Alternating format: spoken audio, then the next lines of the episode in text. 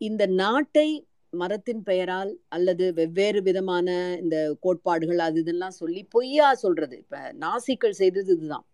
பொய் பிரச்சாரத்தை கட்டவிழ்த்து விடுவது. இப்படித்தான் பீகார்ல இருக்கிறவங்க எல்லாம் இங்க வந்து துன்புறுத்தப்படுறாங்கன்னு ஒரு பெரிய பொய் பிரச்சாரத்தை கட்டவிழ்த்து விட்டாங்க. அது பொய் உண்மை இல்லை உண்மை கிடையாதுங்கிறத தோலுரித்து காட்டினோம். அதுதான் இப்பயும் நடக்கிறது. இப்போ இந்த ஒன் நேஷன் ஒன் எலெக்ஷன் இப்படிங்கிறதெல்லாம் இவங்களுக்கு வந்து ஒரே ஒன் நேஷன் ஒன் பர்சன் தான். Adani. One nation one industrialist one பர்சன்ங்கிறது அவங்களுடைய அஜெண்டா ஸோ இது மாதிரியான பன்மைத்துவம் மிகுந்த நம்முடைய நாட்டினுடைய டைவர்சிட்டியை குலைப்பது இன்க்ளூசிவிட்டியை கொண்டு வராமல் இருக்கிறது இதையெல்லாம் திராவிட முன்னேற்ற கழகம் எப்படி எதிர்கொள்ளும் என்பதை நிச்சயமாக எங்களுக்கு அந்த பதினாறாம் தேதி கூட்டத்திலே மிக விரிவாக முதலமைச்சர் அவர்களும் தலைவர் அவர்களும் சுட்டிக்காட்டுவார்கள். திராவிட முன்னேற்ற கழகம் எந்த விதமான பிற்போக்குத்தனமான சட்டங்களாகட்டும் அல்லது கருத்துக்களாகட்டும் தொடர்ந்து எதிர்க்கும் இந்த மண் பெரியாருடைய மண் என்பதை நினைவில் வைத்துக்கொண்டு நாங்கள் அனைவரும் அவருடைய வழிகாட்டுதலின்படி படியாற்றிருக்கிறோம் all those things will be brief to us in which way we are to counter என்பதெல்லாம் பதினாறாம் தேதி எங்களுக்கு தெளிவாக சொல்லப்படும். கொஞ்சம் கூட இதெல்லாம் பற்றி நீங்கள் கவலைப்பட வேண்டிய அவசியமே கிடையாது. ஏன்னா பெண்கள் இது எல்லா துறையும் அரசியல் மட்டும் கிடையாது. எல்லா துறையிலுமே நம்ம வந்து அந்த கிளாஸ் சீலிங் என்று சொல்லப்படுகின்ற அதை உடைச்சிட்டு we have pushed a boundaries நம்முடைய நமக்குன்னு வகுக்கப்பட்டிருக்க எல்லைகளை தகர்த்துட்டு போயிட்டே இருக்கிறோம். அரசியல் அப்படிங்கிறப்ப அவங்க பொதுவாக வந்து இது வந்து பெண்களுக்கு சரி வராத துறை அப்படிலாம் வந்து ஒரு பொது புத்தியில் கட்டமைச்சிருக்கிற விஷயம் தான் நம்ம கழகத்தை நீங்கள் எடுத்து பார்த்தீங்க அப்படின்னா எல்லா போராட்டங்களையும் முன்னெடுத்து சென்றது பெண்கள் தான். குறிப்பா சுயமரியாதை இயக்கத்து பெண்கள் குஞ்சிதம் குருசாமி மூவலூர் ராமாமிர்தம் அம்மையார் முத்துலட்சுமி இப்படி எத்தனை எல்லாம் நீங்க எடுத்து பார்த்தீங்கன்னா இப்ப நம்ம தலைவர் கலைஞர் நம்முடைய முதலமைச்சர் வச்சிருக்கிற எல்லா நலத்திட்டங்களுக்கும் இந்த அம்மையாருடைய பேர் ஏன் வச்சிருக்கிறாங்கன்னா உங்களை போல அல்ல எங்கேயோ ஒரு ஒரு இடத்துல இருந்து நம்மளால வர முடியுமா? இந்த மாதிரி எல்லாம் விமர்சனம் வருதே அப்படின்னு மூவலூர் ராமாமிர்தம் அம்மையார் எழுதின முதல் நாடகம் தாசிகளின் மோசவலை அதுக்காக அவர் அவரை மாதிரி ஒரு கடுமையா ஒரு விமர்சனம் அந்த எதிர்மறையா விமர்சிக்கப்பட்டவங்க வந்து யாருமே கிடையாது. அத்தனையும் தாண்டி வந்தது தான். குறிப்பா நம்முடைய இயக்கம் பெண்களுக்கான ஒரு இடத்தை தொடர்ச்சியா கொடுத்துட்டு வந்திருக்க இயக்கம். பெண்களுடைய முன்னேற்றம் விடுதலை இல்லாமல் வேறு எந்த விடுதலை விடுதலையும் அது சாதிய விடுதலை ஆகட்டும் அல்லது இன விடுதலை ஆகட்டும் அது சாத்தியப்படுவதில்லைங்கிறத நம்புற இயக்கம். அதனால நீங்க இதை பத்திலாம் கவலையே படாதீங்க. உள்ளாட்சி அமைப்புகள்ல இருந்து இன்னைக்கு வந்து எக்கச்சக்கம் முதல் முறையாக நம்முடைய முதலமைச்சர் அவருடைய இந்த ஆட்சியில் தான் முதல் முறையாக நூற்றி இருபதுக்கு மேற்பட்ட பெண் கவுன்சிலர்ஸ் வந்திருக்கிறாங்க. இதெல்லாம் வந்து நமக்கான ஒரு கிராஸ் ரூட் லெவல்ல இருந்து நம்ம மேலே வர்றதுக்கான ஒரு மிகப்பெரிய நம்பிக்கை பிடிப்புகள். அதனால எத்தனை தள்ளி தூக்க வச்சுட்டு உங்களுடைய கனவுகளை நீங்கள் துரத்துங்கள். நிச்சயமா வெற்றி பெறுவீர்கள். வாங்க தாராளமா வெல்கமிங் யூ திராவிட மாத கொண்டாட்டத்தின் ஒரு பகுதியாக தினம்தோறும் இரவு எட்டு மணிக்கு நடைபெறும் ட்விட்டர் ஸ்பேஸ் நிகழ்ச்சியில் பதினோராம் நாளான இன்று கலைஞரின் கழக குடும்பம் என்னும் தலைப்பில் சிறப்புரையாற்றுகிறார். தென் சென்னை நாடாளுமன்ற உறுப்பினர் முனைவர் திருமிகு தமிழச்சி தங்கபாண்டியன் அவர்கள். மதுரைக்கு தெற்கே கழகத்தின் அடையாளமாகவும் திராவிட இயக்க தளபதிகளில் ஒருவராகவும் தமிழ்நாட்டின் முன்னாள் வணிக வரித்துறை அமைச்சராகவும் திகழ்ந்த ஐயா தங்கபாண்டியன் அவர்களின் மகள். சுமதியாக சென்னை ராணிமேரி கல்லூரியில் ஆங்கில பேராசிரியராக பணியாற்றி வந்தவரை தமிழச்சி தங்கப்பாண்டியனாக மாற்றி இரண்டாயிரத்தி ஏழாம் ஆண்டு திமுக இளைஞரணியின் முதல் மாநாட்டில் கொடியேற்ற வைத்தார் முத்தமிழறிஞர் கலைஞர். அங்கு இருந்துதான் அவரின் அரசியல் செயல்பாடுகள் ஆரம்பித்தன. தமிழ் இலக்கியத்தில் தமிழ் நிலத்தின் வாசனையை பரவச் செய்யும் படைப்புகளுக்கு சொந்தக்காரராக எஞ்சோட்டு பெண் வனப்பேச்சு மஞ்சனத்தி அருகன் ஆகிய கவிதை நூல்களும் பாம்படம் சொல் தொடும் தூரம் எனும் கட்டுரை நூல்களையும் எழுதியவர். கலை இலக்கிய பகுத்தறிவு பேரவையின் மாநில துணைத் தலைவராகவும் தென் சென்னை நாடாளுமன்ற உறுப்பினராகவும் மக்களுக்காக செயலாற்றி கழகத்தின் குரலாய் ஒழித்துக் கொண்டிருக்கும் தென் சென்னை நாடாளுமன்ற உறுப்பினர் முனைவர் திருமிகு தமிழச்சி தங்கபாண்டியன் அவர்களை சிறப்புரையாற்ற அன்போடு அழைக்கிறது கழக தகவல் தொழில்நுட்ப அணி. பெரியாரின் துணிவுதனை பெறுதல் வேண்டும். பேரறிஞர் அண்ணாவின் தெளிவுதனை உணரல் வேண்டும். பேரெதிர்ப்பு கஞ்சாத உறுதி வேண்டும். என்றுமே பெரியார் அண்ணா நம் இதயத்தில் வாழ வேண்டும். தந்தை பெரியாரையும் பேரறிஞர் அண்ணாவையும் தன் இரு கண்களெனக் கொண்ட எங்கள் ஊனோடும் உணர்வோடும் உயிரோடும் கலந்திருக்கின்ற முத்தமிழ் அறிஞருக்கு முதல் புகழ் வணக்கம். நான் உண்ணும் ஒருபிடி அன்னம். கலைஞரது பெயர் எழுதிய நெல் மணிகளால் விளைந்தது. நான் அருந்தும் ஒரு குவளை நீர். கலைஞரது பெயர் எழுதிய மூலக்கூறால் நிரம்பியது. நான் சுவாசிக்கின்ற சிறு மூச்சு. கலைஞரது பெயர் எழுதிய மூலக்கூறால் நிரம்பியது.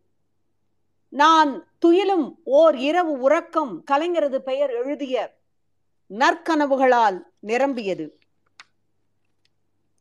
அவர்தம் நூற்றாண்டை போற்றுகின்ற வகையில் திராவிட மாதத்தில் அவர்தம் கலைஞரின் கழக குடும்பம் எனும் தலைப்பில் கழகத்தினுடைய தகவல் தொழில்நுட்ப அணி அழைத்திருக்கின்ற இந்த வாய்ப்பிற்கு நன்றி கூறி கலைஞரின் கட்டளைகளை கண் போல காப்போம் தமிழரை உயர்த்தி தமிழை வாழ வைப்போம் அடக்குமுறையை அடித்து நொறுக்குவோம் மதவாதம் மாய்த்து மானுட நேயத்தை வளர்ப்போம் வளமான தமிழகத்தை வளர்த்தெடுப்போம் என விண்ணதிர ஐந்து முழக்கங்களை முன்வைத்து இன்றைக்கு வெற்றி கொடி நாட்டி இந்தியாவிலே இருக்கின்ற முதல் அமைச்சர்களுக்கெல்லாம் முன்மாதிரியாக முதன்மை அமைச்சராக விளங்குகின்ற நம்முடைய மாண்புமிகு முதலமைச்சர் பாசமிகு தளபதி அவர்களுக்கு அடுத்த வணக்கமுடன் தண்டியிலே அன்றைக்கு மகாத்மா எடுத்த ஒருபிடி உப்பு வெறும் காந்தியாக இருந்த நம்முடைய தேசப்பிதாவை மகாத்மா காந்தியாக்கியது. பர்தோலி வல்லபாய் படேலை சர்தார் வல்லபாய் படேல் ஆக்கியது. இன்றைக்கு தமிழ்நாட்டில் சனாதன கோட்பாட்டை நாங்கள் எதிர்ப்போம் என்று முழங்கி இருக்கின்ற அந்த இளஞ்சிங்கத்தின் குரல் நாளைய தினம் அவரை இந்தியாவின் மாமன்னன் ஆக்கும் என்கின்ற உறுதியோடு கழக உடன்பிறப்புகள் உங்கள் அனைவருக்கும் என்னுடைய மாலை வணக்கம். கொடுக்கப்பட்டிருக்கின்ற தலைப்பு கலைஞரின் கழக குடும்பம்.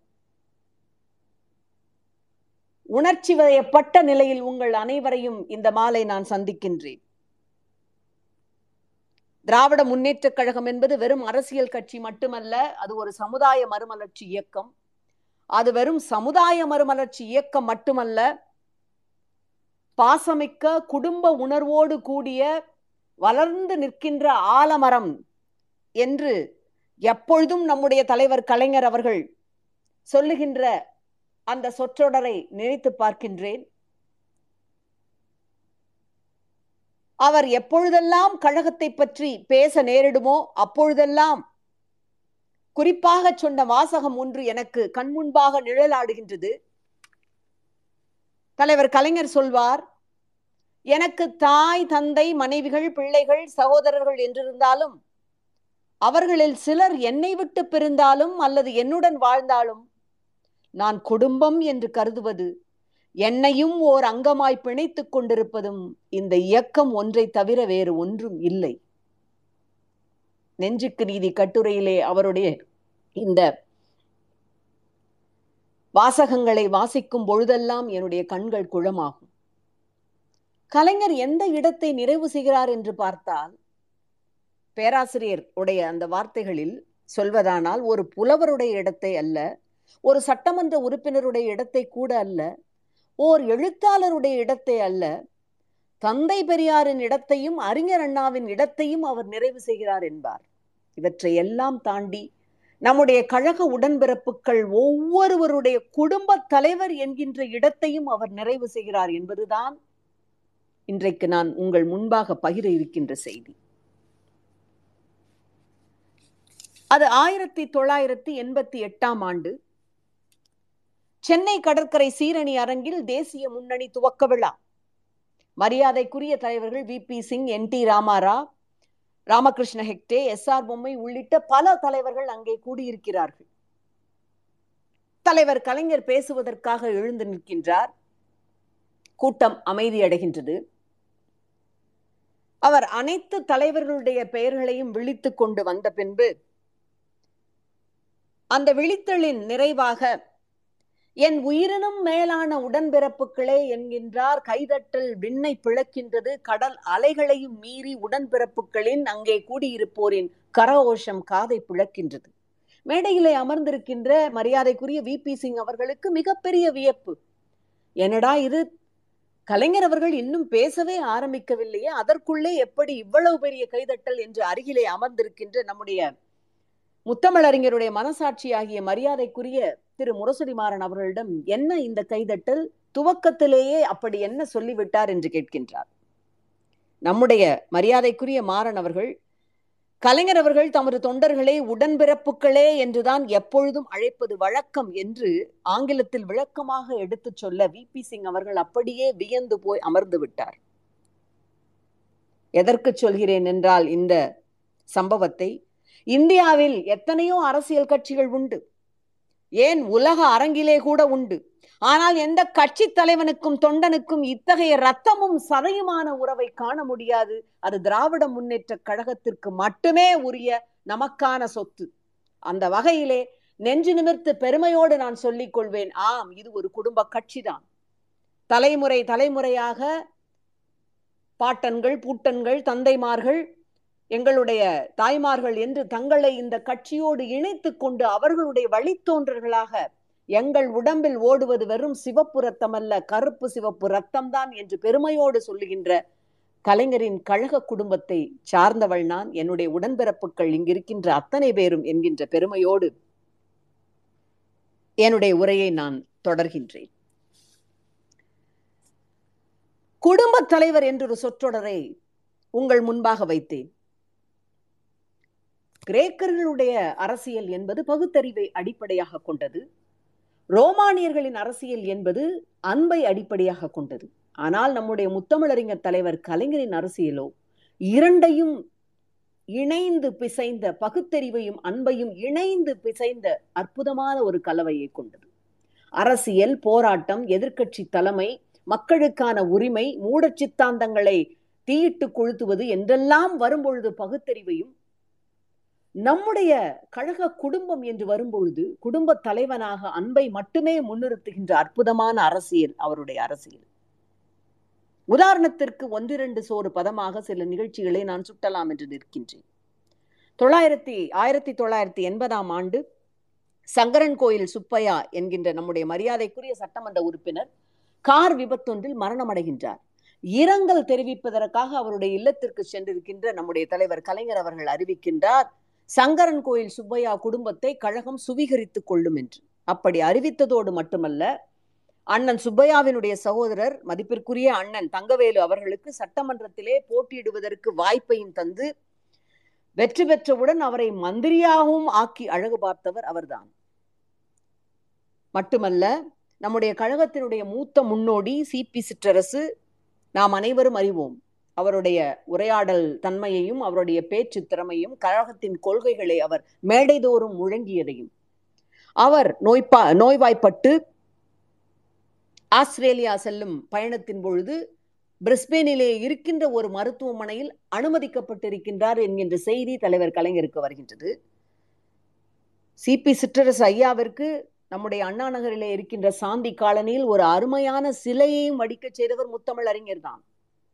சித்தாந்தங்களை விளக்கி நம்முடைய கழகத்திற்கு வலு சேர்த்தவர்களை நினைவை போற்றும் வண்ணம் சிலைகளாகவும் அவர்தம் நினைவு நாளில் அவர் குறித்த நினைவுகளை கடிதங்களாகவும் மட்டுமே பகிர்ந்து கொள்வது என்பது நம்முடைய கலைஞருடைய வழக்கம் அல்ல. அதையும் தாண்டி குடும்ப ரீதியாக மிக முக்கியமாக அவர்தம் உடல் நலன் நலனில் மன நலனில் ஒரு குடும்ப தலைவராக அவர் அக்கறை கொண்டிருந்தார் என்பதற்காகத்தான் இத்தனை சான்றுகள். ஐயா சிற்றரசு அவர்கள் ஆஸ்திரேலியாவிலே இருக்கின்ற மருத்துவமனையிலே அனுமதிக்கப்பட்டிருக்கிறார் என்றவுடன் அந்த செய்தியை அறிந்து ஆஸ்திரேலிய தூதரகம் வாயிலாக பிரிஸ்பேனிலே இருக்கின்ற மருத்துவமனையிலே அனுமதிக்கப்பட்டிருந்த சிற்றரசு ஐயாவிடம் உரையாடிய பின்புதான் நிம்மதியாக தலைவர் கலைஞர் அவர்கள் உறங்கச் சென்றார் என்பதை நாம் அறிகின்றோம். ஒரு இயக்கத்தினுடைய தலைவன் வல்லவனாக நாட்டை வழி நடத்துபவனாக மக்களுக்கான உரிமைகளை பெற்றுத் தருபவனாக அவனுடைய நலத்திட்டங்களை சட்டங்களின் வாயிலாக நிறைவேற்றுவனாக மட்டுமே இருப்பதால் இந்த உலகம் அல்லது மக்கள் அவனை கொண்டாடி விடுவார்களா? மனிதநேயம் மிக்கவனாக தங்களுடைய நலனில் உடல் மன நலனில் அக்கறை உள்ள குடும்பத் தலைவனாக ஒரு இயக்கத்தை கட்டிக்காத்த அந்த பாரம்பரியத்திற்கு சொந்தக்காரர் என்பதால் தான் நூற்றாண்டை கடந்தும் தலைவர் கலைஞருடைய புகழ் என்றென்றைக்கும் நிலைத்து நிற்கின்ற பெருமை உடைத்து மாற்றுக் கட்சிக்கு கவிஞர் கண்ணதாசன் சென்று விட்டார். நம்முடைய தாய் கழகத்திலே இருந்தவர் தலைவர் கலைஞர் மீது அன்பு கொண்டிருந்தவர் அவர் எந்த கட்சியில் இருந்தாலும் கவலை இல்லை என்று அமெரிக்காவிலே கவிஞர் கண்ணதாசன் அவர்கள் உடல் நலிவுற்று இருந்த பொழுது தொள்ளாயிரத்தி எண்பத்தி ஓராம் ஆண்டு என்று நான் நினைக்கின்றேன் கவிஞர் கண்ணதாசனுடைய சிகிச்சை சிகிச்சைக்கான செலவை அரசே ஏற்க வேண்டும் என்று சட்டமன்றத்திலே ஒரு கோரிக்கையை முன்வைக்கின்றார்.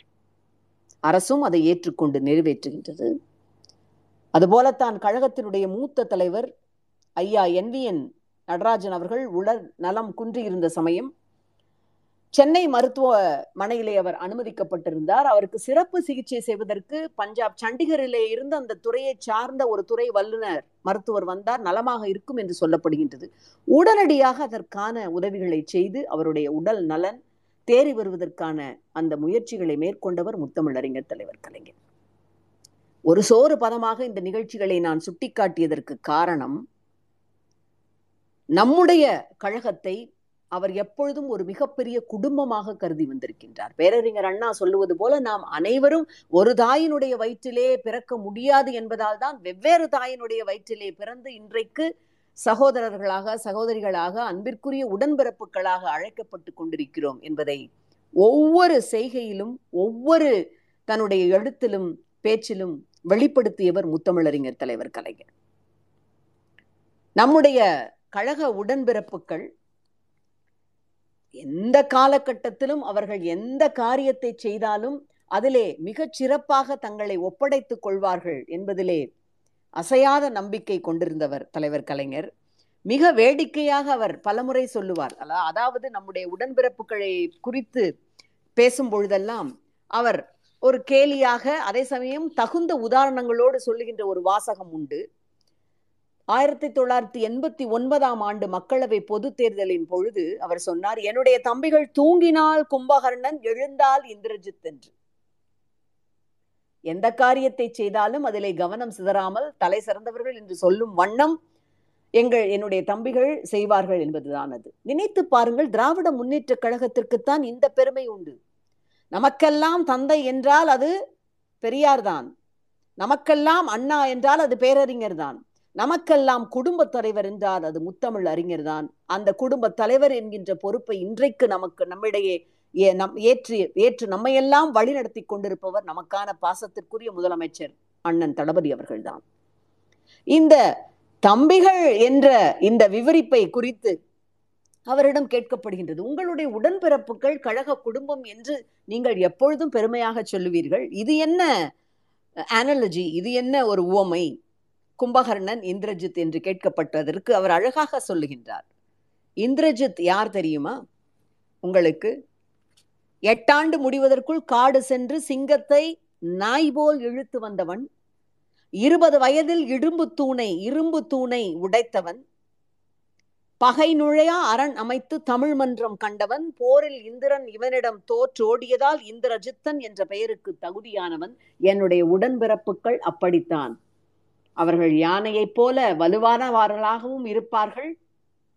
போர் என்று வந்துவிட்டால் இந்திரனை தோற்கடிக்கின்ற இந்திரஜித்தன் போல இருப்பார்கள் அன்னத்தைப் போல மென்மையாகவும் இருப்பார்கள் என்று பெருமையோடு குறிப்பிடுகின்ற அளவிலே எந்த காலகட்டத்திலும் அனுதினமும் கழக உடன்பிறப்புகள் அத்தனை பேரையும் ஒரே குடும்பம் தாய்க்கழகமான நம்முடைய கழகத்தினுடைய குடும்பம் என்கின்ற தெளிவான கருத்தை அவர் கொண்டிருந்ததோடு மட்டுமல்ல தன்னுடைய ஒவ்வொரு செயலிலும் ஒவ்வொரு சொல்லிலும் அதனை முன்னிறுத்தியவர்.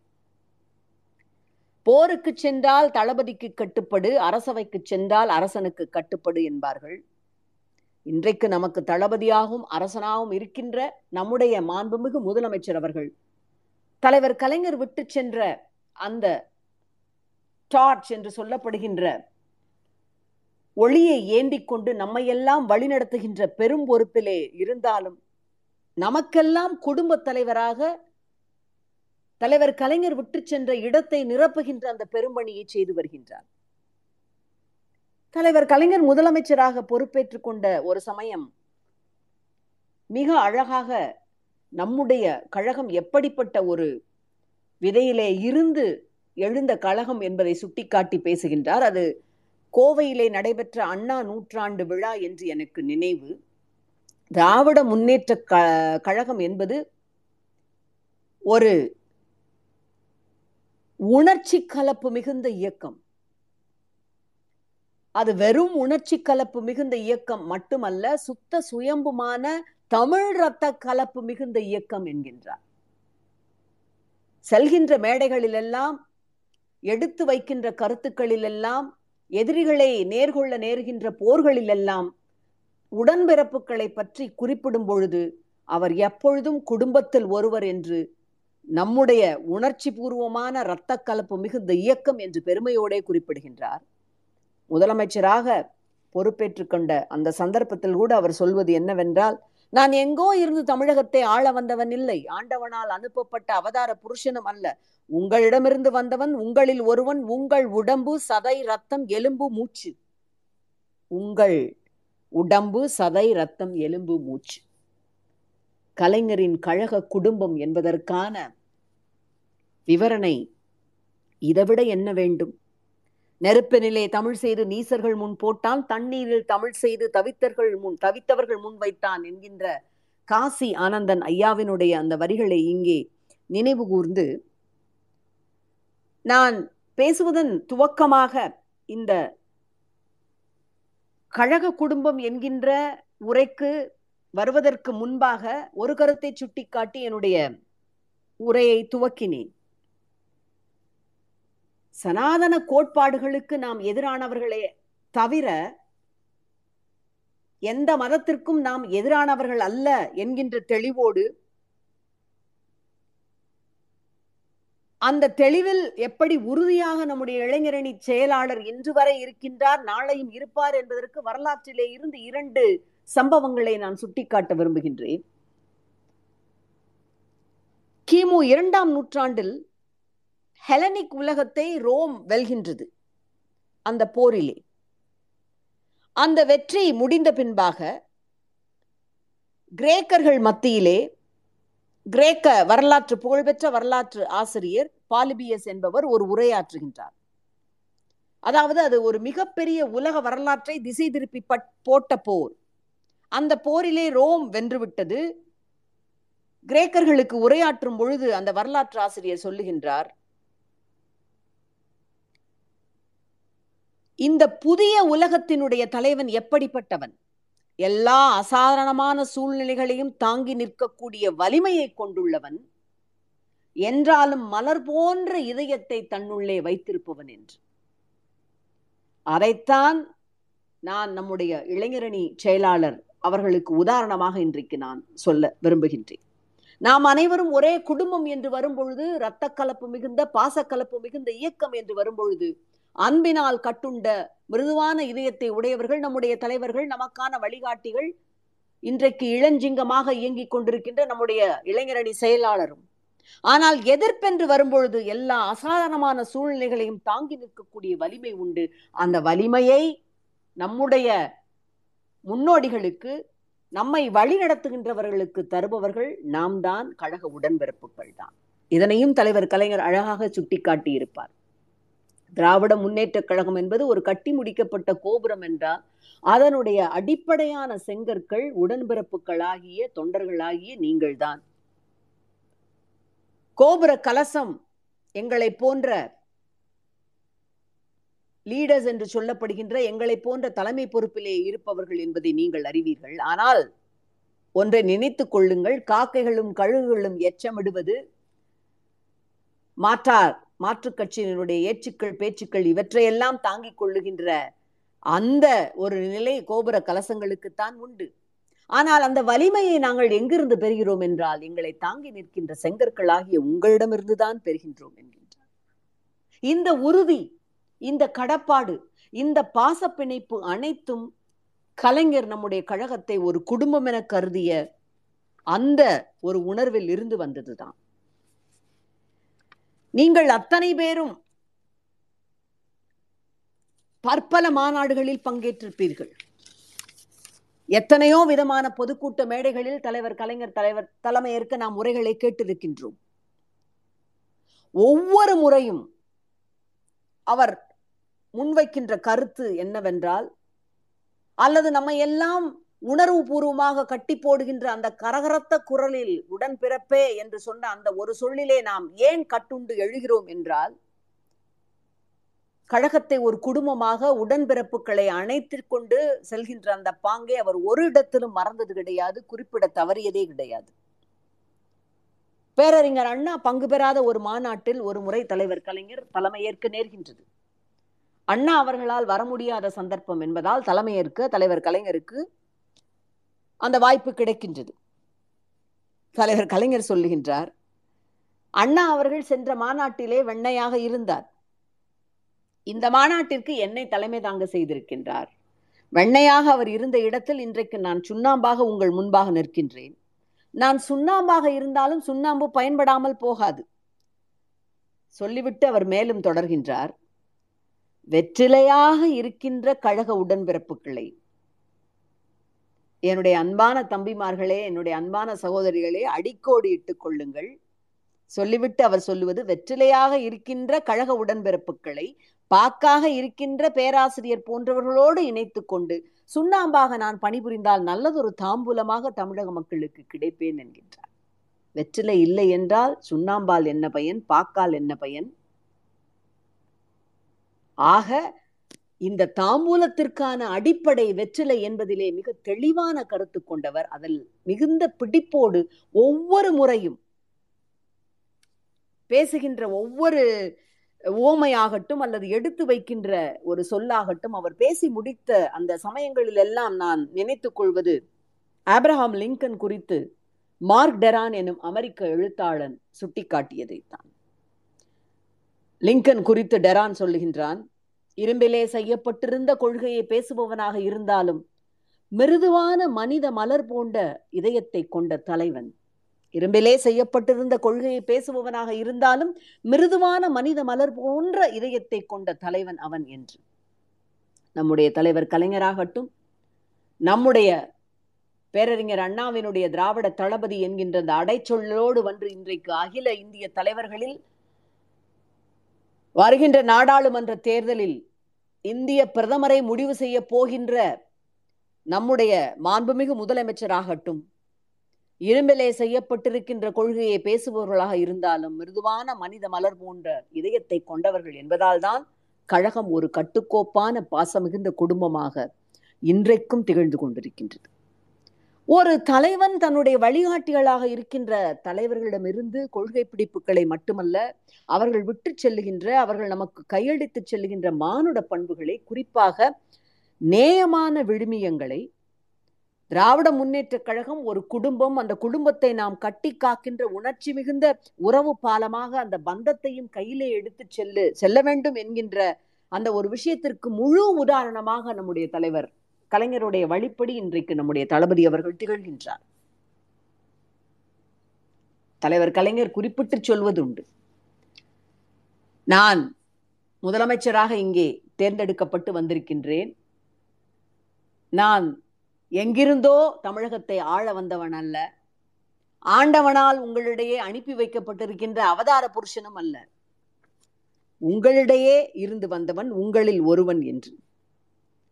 அந்த வழியிலேதான் நம்முடைய தளபதி அவர்களும் இந்த மிகப்பெரிய ஆலமரமாகிய கழக குடும்பத்தை எடுத்துச் சென்று கொண்டிருக்கின்றார். அவருடைய கரங்களை வலுப்படுத்தத்தான் நாம் இன்றைக்கு நம்முடைய கலைஞர்களுடைய நினைவுகளை நூற்றாண்டு கொண்டாட்டமாக அவருடைய புகழ் நினைவுகளை போற்றிக் கொண்டிருக்கின்றோம்.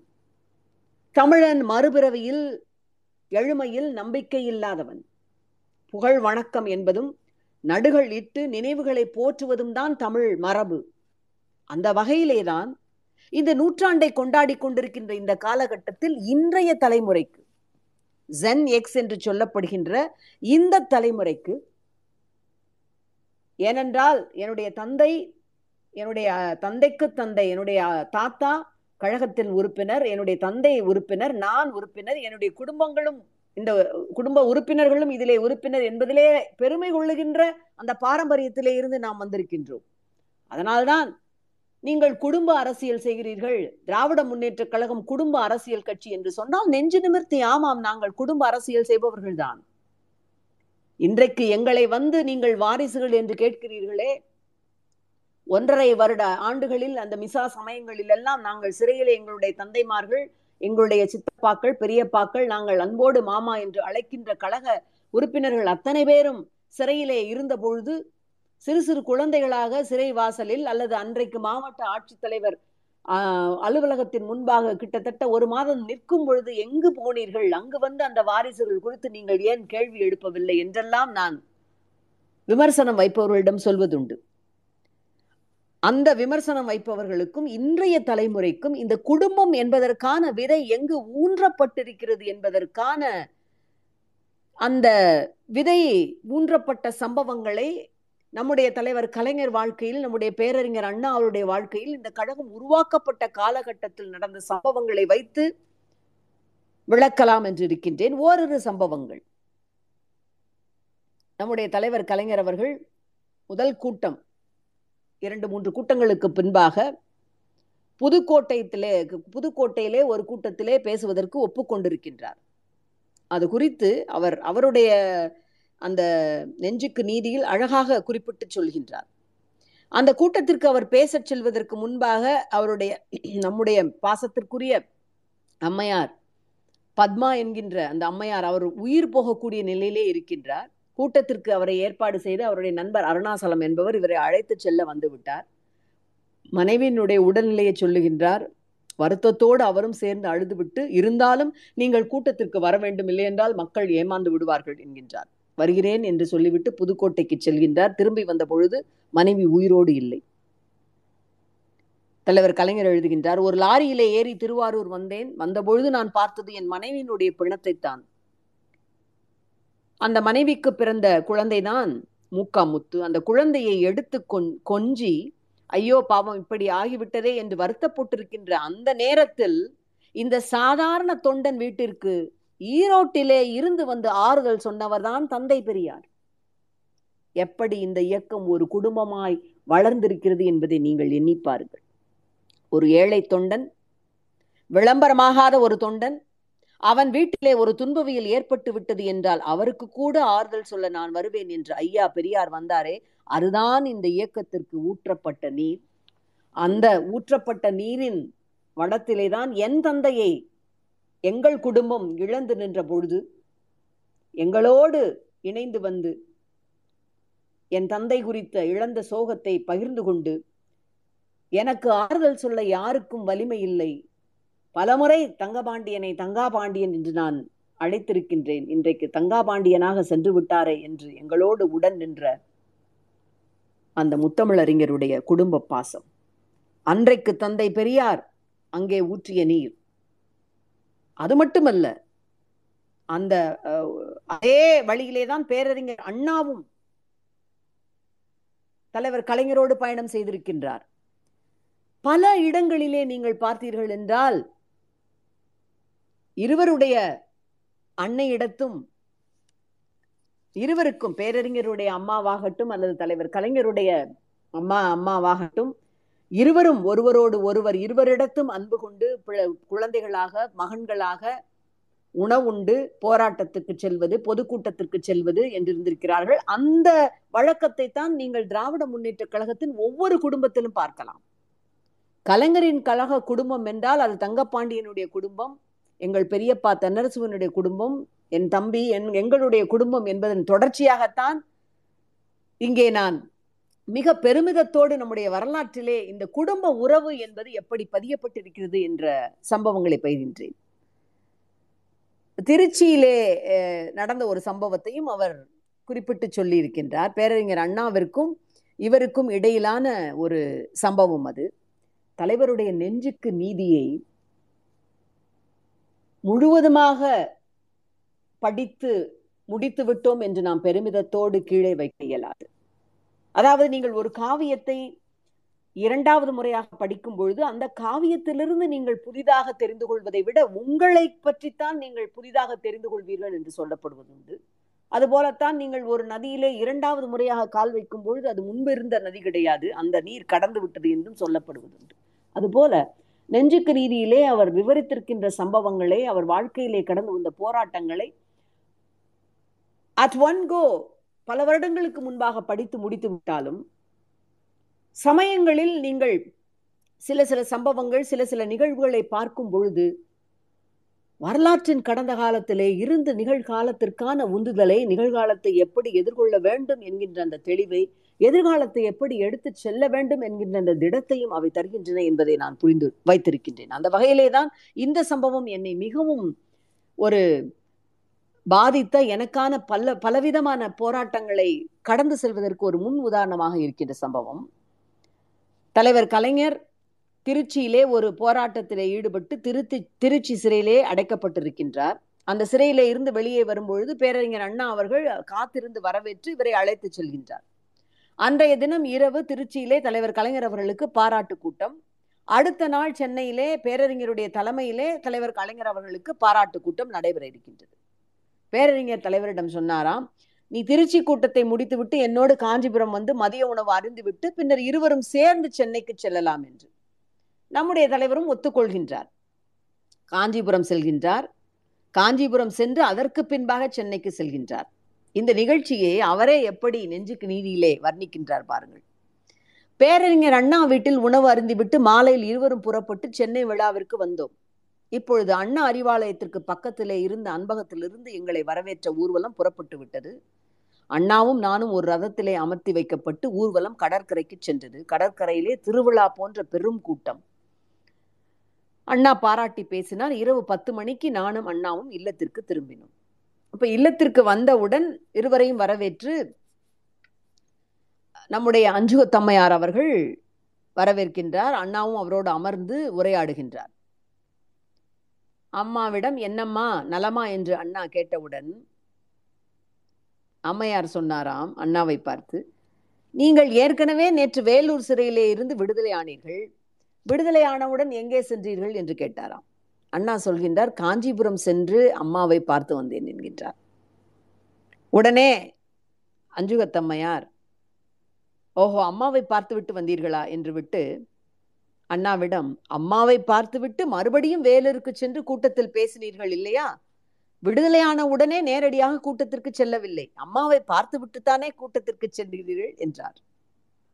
பேரறிஞரும் சிரித்துக்கொண்டே ஆமாம் அம்மா அம்மாவை பார்த்துவிட்டுத்தான் பிறகு கூட்டத்திற்கு சென்றேன் என்கின்றார். அதற்கு நம்முடைய அஞ்சுகத்தம்மையார் மறுபடியும் பதில் சொல்கின்றார். பாருங்கள் நீங்கள் உங்கள் அம்மாவை பார்த்துவிட்டுத்தான் விடுதலையாகி பார்த்துவிட்டுத்தான் கூட்டத்திற்கு செல்கின்றீர்கள்.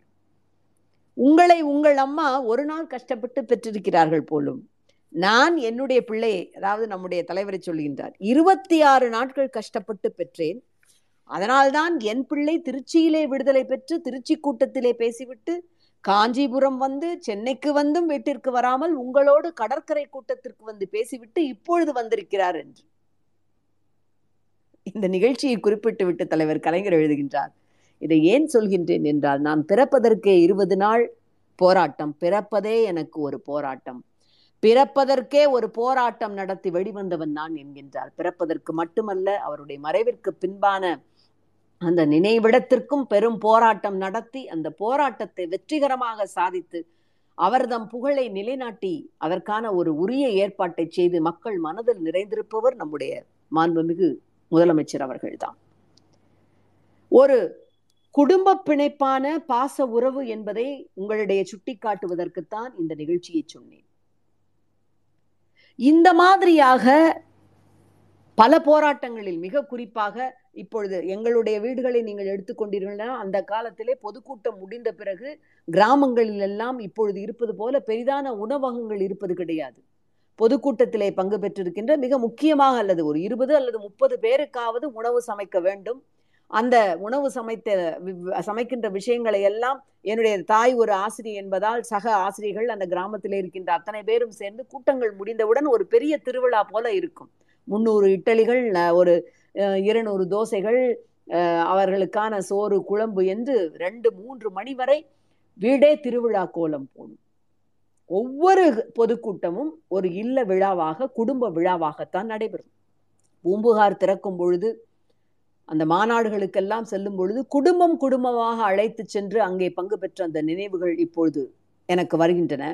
கழக கோட்பாடுகளை எல்லாம் சிறுவயது முதலே நாம் எப்படி கேட்டு வளர்கின்றோம் என்றால் குடும்பமாக நம்மை எல்லாம் இணைத்து கொண்டு செல்கின்ற நம்மை எல்லாம் பிணைத்திருக்கின்ற அந்த பாசக்கயிறாக நமக்கான அந்த கண்ணிகள் உடன்பிறப்புகள் என்கின்ற அத்தனை கண்ணிகளையும் இணைக்கின்ற மிகப்பெரிய ஒரு தலைமையாக முத்தமிழறிஞர் தலைவர் கலைஞர் விளங்கினார் விளங்கி கொண்டிருக்கிறார் என்பதுதான் இந்த உறவு என்றென்றைக்கும் வரலாற்றிலே பதியப்பட்டிருக்கின்ற ஒரு சிறப்பு மிகுந்த உறவாக கருதப்படுகின்றது.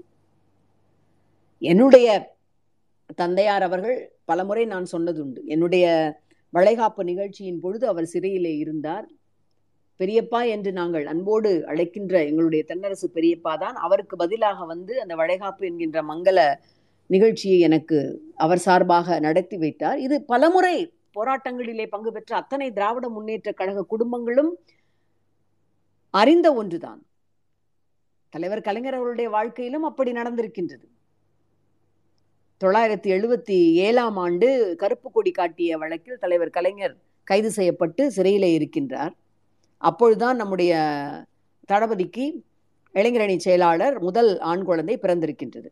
தளபதிக்கு அப்பொழுது நம்முடைய முதலமைச்சர் அவர்களுக்கு கலைஞர் அவர்கள் சிறையிலே இருந்து ஒரு கடிதம் எழுதுகின்றார். கழகம் என்பது ஒரு ஒரு பாச குடும்பம். கழக குடும்பம் என்பதிலே நமக்கெல்லாம் பெருமை உண்டு என்பதற்கு ஒரு எடுத்துக்காட்டு இந்த கடிதம். உலக சரித்திரத்திலேயே தலைமை பொறுப்பிற்கு வருவதற்கு நீண்ட நெடுங்காலம் காத்திருந்தவர்கள் என்ற சொல்லப்பட்டால் அது இரண்டு பேர்தான். ஃபிடல் காஸ்ட்ரோவினுடைய கூபாவினுடைய ஃபிடல் காஸ்ட்ரோனுடைய தம்பி ரால் காஸ்ட்ரோ அவர் காத்திருந்த வருடங்கள் நாற்பத்தி இரண்டு அதற்கு பின்பாக தலைமை பொறுப்பிற்கு நாற்பத்தி ஆறு வருடங்கள் காத்திருந்து வந்தவர் நம்முடைய மாண்புமிகு முதலமைச்சர் அவர்கள். எதுவும் தங்கத்தட்டிலே வைத்து அவருக்கு வழங்கப்படவில்லை. அவருடைய அந்த கடந்து வந்த போராட்ட வரலாறு அவர் என்னதான் கலைஞருடைய மகன் என்கின்ற பெருமை இருந்தாலும் அதிலே அவருக்கு உண்மையான மிகப்பெரிய மனமகிழ்ச்சி இருந்தாலும் பிறப்பினால் வருகின்ற அடையாளத்தை தவிர்த்து தன்னுடைய உழைப்பினால் அவர் பெற்றிருக்கின்ற இடம் இந்த இடம் என்பதற்கான ஒரு எடுத்துக்காட்டு அந்த கடிதம் என்பது. தலைவர் கலைஞர் எழுதுகின்றார் சென்னை மத்திய சிறையிலே இருந்து. தலைவர் நம்முடைய முதலமைச்சரை விழித்துவிட்டு உனக்கு ஆண் குழந்தை பிறந்த செய்தி கேட்டு மகிழ்ச்சி. இருபத்தி எட்டு பதினொன்று ஆயிரத்தி தொள்ளாயிரத்தி எழுபத்தி ஏழு. சாந்தாவிற்கு என் வாழ்த்துக்களை கூறவும். ஆயிரத்தி தொள்ளாயிரத்தி ஐம்பத்தி மூணில் திருச்சி சிறையில் ஆறு மாத தண்டனை பெற்று நான் இருந்த பொழுது நீ கை குழந்தை வீட்டிலிருந்து என்னை காண வருபவர்களோடு குழந்தையாக இருந்த நீயும் வருவாய். இருபத்தி மூன்று ஆண்டுகளுக்கு பிறகு ஆயிரத்தி தொள்ளாயிரத்தி எழுபத்தி ஆறாம் ஆண்டு ஓராண்டு நீ சிறையில் இருந்த பொழுது நான் உன்னை காண வந்து கொண்டிருந்தேன். உன்னுடனும் கழக உடன்பிறப்புகளுடனும் தம்பி மாறன் மிசா கைதியாக இருந்த பொழுது அவனுக்கோர் பெண் பிறந்தது. அந்த குழந்தையும் தன் தந்தையை பார்க்க சிறைச்சாலைக்குத்தான் வந்து கொண்டிருந்தது. இப்பொழுது உனக்கு பிறந்திருக்கின்ற என் பெயரனும் என்னை பார்க்க சிறைக்கு வருவான் என்று கருதுகின்றேன். இந்த அனுபவங்கள் எவ்வளவு இனிமையானவை பார்த்தாயா? இந்த குடும்பத்தில் மட்டுமல்ல நமது இயக்கமாம் பெரிய குடும்பத்தில் எத்தனையோ உடன்பிறப்புகளுக்கு இப்படிப்பட்ட சிறை அனுபவங்கள் கிடைத்திருக்கின்றன.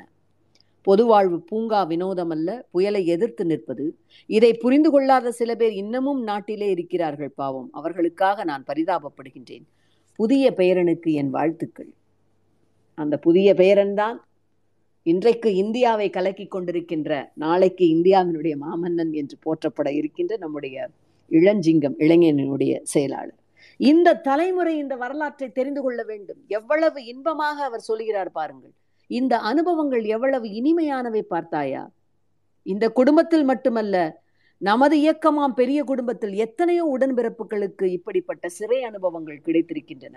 இந்த சிறை அனுபவங்கள் நம்மையெல்லாம் மென்மேலும் ஒரே குடும்பமாக கெட்டியாக பிணைப்பதற்குரிய அந்த பந்தத்தை ஏற்படுத்தியவை என்பதை நான் உணர்ந்திருக்கின்றேன். அதாவது எந்த சமயத்திலும் அவர்கள் கைது செல்லப்படலாம். தயாராக உடைகளை எல்லாம் ஒரு சிறிய பெட்டியிலே வைத்திருப்பார்கள். வாருங்கள் என்று சொன்றவுடன் யாரும் அதை பற்றி அம்மாவோ அல்லது வேறு யாரோ கவலைப்பட மாட்டார்கள். எங்கோ சுற்றுலாவிற்கு செல்வது போல் என்னென்றால் தயாராக இருக்கும் அதனை எடுத்துக்கொண்டு அப்படியே செல்வார்கள். அதே மாதிரி இந்த குடும்ப உறவை நான் எப்பொழுது அனுபவித்திருக்கிறேன் என்றால் என்னுடைய தந்தை தோல்வியுற்ற காலம் மூன்று முறை அவர் சட்டமன்ற தேர்தலிலே தோல்வியுற்றிருக்கின்றார். வெற்றி பெற்றால் வீடுகளிலே வந்து அத்தனை பேரும் குவிவதை நீங்கள் பார்த்திருக்கிறீர்கள். ஆனால் தோல்வியுற்ற ஒவ்வொரு சந்தர்ப்பத்திலும் கழக உடன்பிறப்புகள் எங்களுடைய அருப்புக்கோட்டை தொகுதியை சார்ந்த மக்கள் அத்தனை பேரும் வந்து கிட்டத்தட்ட மூன்று நான்கு நாட்களுக்கு மேலாக எங்களுடைய வீட்டிலே இருந்து எங்களுக்கான அந்த உரத்தை தந்தவர்கள். இவற்றை பார்த்து வளர்ந்தவர்கள் நாங்கள். கடமை கண்ணியம் கட்டுப்பாடு என்கின்ற மூன்றையும் நமக்கு தந்த பேரறிஞர் அண்ணா. நம்மையெல்லாம் தம்பி கேள் என்று எழுதிய கடிதத்தை போலத்தான் ஒவ்வொரு முறையும் உடன்பிறப்பே என்று எழுதிய கடிதங்கள் நம்மை ஒரு மிகப்பெரிய உணர்வுபூர்வமான ஒரு பயணத்திற்கு இழுத்துச் சென்று நம்மையெல்லாம் இன்றைக்கும் உங்களில் ஒருவன் என்று நம்முடைய மாண்புமிகு முதலமைச்சர் அவர்கள் எழுதுகிறார் அல்லவா? அந்த கட்டத்தில் இந்த காலகட்டத்திலும் நம்மை எல்லாம் ஒரு குடும்பமாக இறுக்கி வைத்திருக்கின்றது. கடிதங்கள் என்றவுடன் எனக்கு ஒரு சம்பவம் நினைவிற்கு வருகின்றது.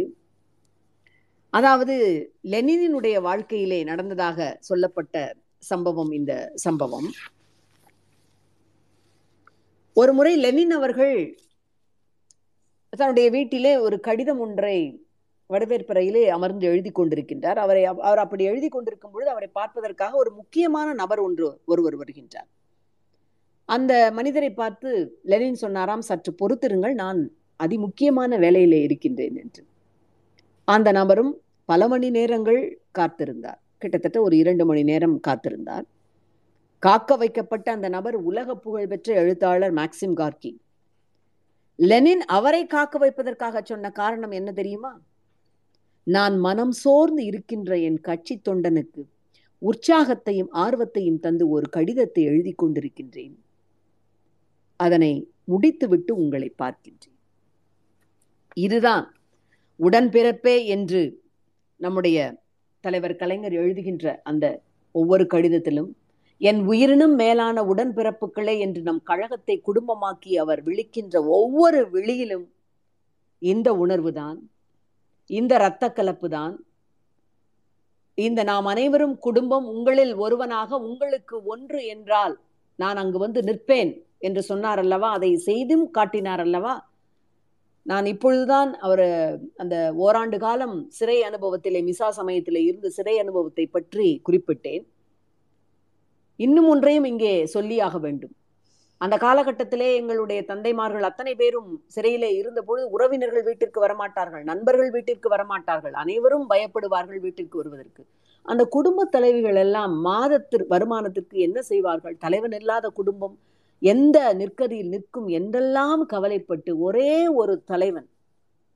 அந்த குடும்பத்திற்கு குடும்பங்களுக்கு தேவையான அனைத்து சாமான்களையும் சில உடன்பிறப்புகளோடு சேர்ந்து எடுத்துக்கொண்டு புகை வண்டியிலே ஏறி நம்முடைய அமுதனப்பா என்று நாங்கள் சொல்லுவோம் ஸ்ரீவில்லிபுத்தூர் அவருடைய இல்லத்திற்கு எங்களுடைய இல்லத்திற்கு பெரியப்பாவுடைய இல்லத்திற்கு அத்தனை பேருடைய இல்லங்களுக்கும் சென்று அந்த உடன்பிறப்புகளோடு இணைந்து அந்த ஜாமான்களை எல்லாம் சென்று சென்று சேர்த்த அந்த தன்மை அந்த ஒரு பிடிப்பு குடும்ப தலைவனாக அனைவருடைய துக்கங்களிலும் பங்கு பெற்ற ஒரு தலைவன் வலுவானவன் மட்டுமல்ல மனிதநேயம் மிக்கவன் மட்டுமல்ல கழக உடன்பிறப்புகள் ஒவ்வொருவரையும் தன் குடும்பத்தில் ஒருவனாக கருதுகின்ற மாண்புக்கு சொந்தக்காரர் என்பதை நிரூபிக்கின்றது. அந்த வகையிலே இன்றைய தினம் நான் மிகுந்த நெகிழ்வோடு உணர்வு பூர்வமாக தலைவர் கலைஞருடைய கழக குடும்பத்தில் நான் ஒருத்தி என்கின்ற பெருமையோடு பங்கு பெற்ற இந்த திராவிட மாதத்திற்கான கூட்டம் என்பது மிகுந்த மனநிறைவை அளித்த ஒரு கூட்டம். இந்த உரையினுடைய நிறைவாக என்னுடைய தந்தை அப்பொழுதெல்லாம் அவர் தன்னுடைய பேருக்கு முன்பாக தங்கப்பாண்டியன் என்பதிலே இருந்த இப்ப எடுத்துவிட்டு தங்கபாண்டியன் என்றுதான் போடுவார். தலைவர் கலைஞர் அப்படி தங்கமனைய பாண்டியன் என்று அழைப்பதால் அருப்புக்கோட்டை வே தங்கபாண்டியன் என்று பதிவு செய்து ஒரு கருத்தை சொல்லி இருக்கின்றார் அதோடு நான் நிறைவு செய்யலாம் என்று நினைக்கின்றேன். தந்தையினுடைய வார்த்தைகள் தலைவர் குறித்து இவை. தமிழகத்தின் வரலாறு எழுதப்படும் போது திராவிட இயக்கமும் பொதுவுடைமை பொதுவுடைமை இயக்கமும் எவ்வாறு இணைந்து செயல்பட்டன மக்களின் முன்னேற்றத்திற்கு பாடுபட்டன என்பது எழுதப்படும். ஆற்றலுக்கும் அஞ்சாமைக்கும் வரலாற்று சின்னம் கலைஞர் தெளிந்த நீரோடை என தெள்ளு தமிழ் பேச்சு இரத்தத்தை சூடேற்றும் வைரவரி எழுத்து இலக்கிய வீதியில் உலாவரும் இணையற்ற எழுத்துலக சிற்பி அறிஞர் அண்ணாவிற்கு கிடைத்த அற்புதமான உயிரோவியம் தொண்டுள்ளமும் தூய தாய் உள்ளமும் கொண்டு தொண்டர்கள் மத்தியில் நிலையான அன்பு சாம்ராஜ்யம் நிறுவியுள்ளார்.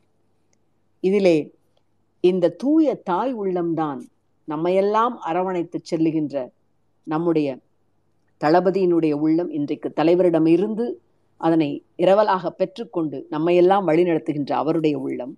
அதற்கு பின்பாக உறுதியோடு எதிர்ப்பு வந்தால் அஞ்சாமல் நிற்கின்ற நம்முடைய இளைஞரணி செயலாளர் அவர்கள்.